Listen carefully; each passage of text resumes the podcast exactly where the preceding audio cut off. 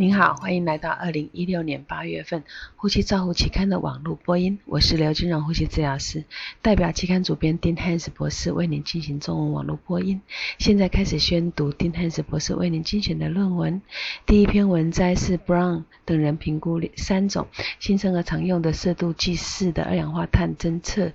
仪的阻力。结果发现，不同的二氧化碳侦测仪之间，它的阻力有很显著的差异。它有必要进一步的在临床确认它的阻力的临床反应之后再使用。那 Mu Hopa 黑雅跟 C V R E 指出，这种新生儿的色度计设备在还没有研究可行性做法之前，应该避免长时间的用来临床。第二篇文摘是由 Sorry。Leonati 等人所做的研究，他们是用线上问卷的方式调查成人机械通气病人接受经气管内管给予抗感染类药物的抗生素的研究。结果发现，加护病房经常有经气管内管途径给予抗生素治疗，但是他的做法都不是非常的成熟，需要经验丰富的临床医师执行。伍德认为，这样子的调查提供一些知识差距的见解，值得临床医师去关注它，也强。强调需要更多高品质的数据来支持。第三篇文摘是由佩里诺等人探讨病情稳定的肥胖者端坐呼吸的基准。他们推测仰卧仰卧位是受测试者端坐呼吸这程度增加，主要是受了。闭合容积所导致的，而坐立的时候呼吸困难程度和闭合容积的改变，又是受到了吐气流速限制的影响。结果发现，情况稳定的肥胖受试者在没有吐气流速限制下，端坐呼吸的幅度和单次吸氮扩清试验第三阶段协力增加有相关。那肥胖病人应该将吐气流量限制的因素考虑进来。Davis 建议临床医师应该可能有需要去修改对肥胖人目前的做法。那临床目标是要改善久坐病人休息的肺容积。第四篇文章是由克拉克福等人以回顾评估方式顺从和次域型顺从睡眠呼吸终止受试者规律接受呼吸道正压通气治疗，改善临床。症状的成效的研究结果显示，个案中有八十五呼吸中止症候群的病人，他会接受规律的正道正气道正压通气，但是只有六十三的病人具有顺从性。那规律使用的病人，临床治疗成效和潜在的剂量反应之间有相关。那所以建议名词用使用 use。而所得到的利益大于之前用的叫顺从 （adherence）。那这种次阈值的顺从的病人，在很多国家都不在保险的范围之内。那这样子对一个呼吸中止睡是一个很想影响很大的议题。第五篇文章是由 Cogan 他等人所做的研究，他们去假设呼吸电感体描剂比睡眠医学的两个美国科学院所规范可接受的条件更具有敏感性跟特异性。结果显示，有呼吸电感体描剂法可以提高低通气的低空气病人的敏感度和特异性。第六篇文章是由 Sunek C. Group 等人所做的研究，他们去研究阻塞型睡眠中止症候群的病人的非对称二甲基和缺血修饰白蛋白血清的变化的研究，结果显示阻塞性睡眠。呼吸中止症候群的病人，他缺少修饰白蛋白和非对称二甲基均显著的提高。缺缺血修饰白蛋白与阻塞型睡眠呼吸中止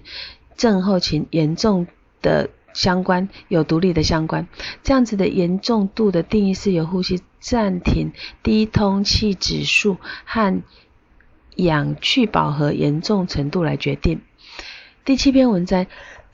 是由 Doug 等人去评估慢性阻塞性肺疾病 （COPD） 病人他的认知功能跟年龄、肺功能、共病症指数和六分钟走路测试之间的相关。他们去比较简易的精神状态检查和蒙特利尔认知评估，他们。对认知失能的自我评鉴，结果发现，使用蒙特利尔认知评估筛选 COPD 病人，检测认知障碍可能比简易的精神状态检查更可靠。第八篇文章是由商丘等人评估病情稳定肌萎缩期。厕所硬化症 （ALS） 病人以高频震荡对咳嗽肌产生咳嗽尖峰呼吸流量的影响，结果发现加入高频震荡这一群人的对咳嗽的尖峰流质流量并没有影响的。第九篇文摘是由 f r e s a r d 等人评估肺癌病人接受新辅助化学。疗法手术前病人摄氧量尖峰值，结果发现非小细胞癌病人在接受新辅助化疗术前耗氧尖峰值是比较低的，而低度的有氧运动可能会导因其心让新辅助化疗减少他的心肺气体交换与心脏骨骼剂的毒性。第十篇文摘是由 Ovid。等人所做的研究，他们去研究原发性免疫缺陷病人的啊发生肺窦肺并发症的频率和分布。窦肺病窦肺并发症常见于原发性免疫缺陷的病人，纵使有妥善的处理已经启动，但是这些并发症仍然可能很严重，而且持续发生。第十一篇文章是由 s a l e p s y 等人所做的研究，他们去研究经肺功能检查个案，向个案解释抽烟对于气道阻塞程度的短期戒烟成功率的影响。结果显示，这种方式对高龄和肺功能测试出现阻塞型的个案戒烟成功率是比较高的。第十二篇文摘是由菲格雷多等人去分析以家庭为基础肺复原计划对于年长 COPD 病人主要照护者的影响。结果发现，全面性肺复原计划应包括家庭成员的与主要照顾者。那家庭导向的肺复原，让主主要的照护者能够适当的学习，防止负面的心理情绪。第十三篇文章是由阿德阿松省等人所做的研究，他们去研究健康的儿童青少年脉冲震荡参考方程式。参考的方程式有设计男性和女性之别，而身高在这个族群里面对脉冲性研究是最有影响的预测变数。第十四篇文摘是由。Van s c h e r b o m 等人所做的心肺运动试验，对于特发性肺纤维化病人预后与死亡因子的预测，结果显示心肺运动测试能力受损和异常通气反应。者存活率较差，因此建议心肺运动可以当做高风险特发性肺纤维化病人的预后因子。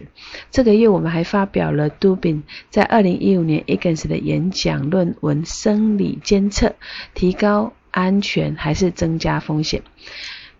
我们也发表了科布和 Salt and Santi 在二零一五年。基特里奇的讲座《电子香烟隐藏科学的障眼法》的议题。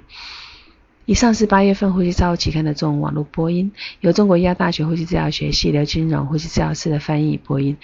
朱嘉成呼吸治疗师的修稿与审稿。如果您想进一步的了解原文的内容或过去的议题，请您上美国呼吸照护期刊网站 www 点 rcl。R c j o u r n l 点 c o m，你也可以借由网络的订阅，自动收到未来的网络播音议题。谢谢您的参与，再见。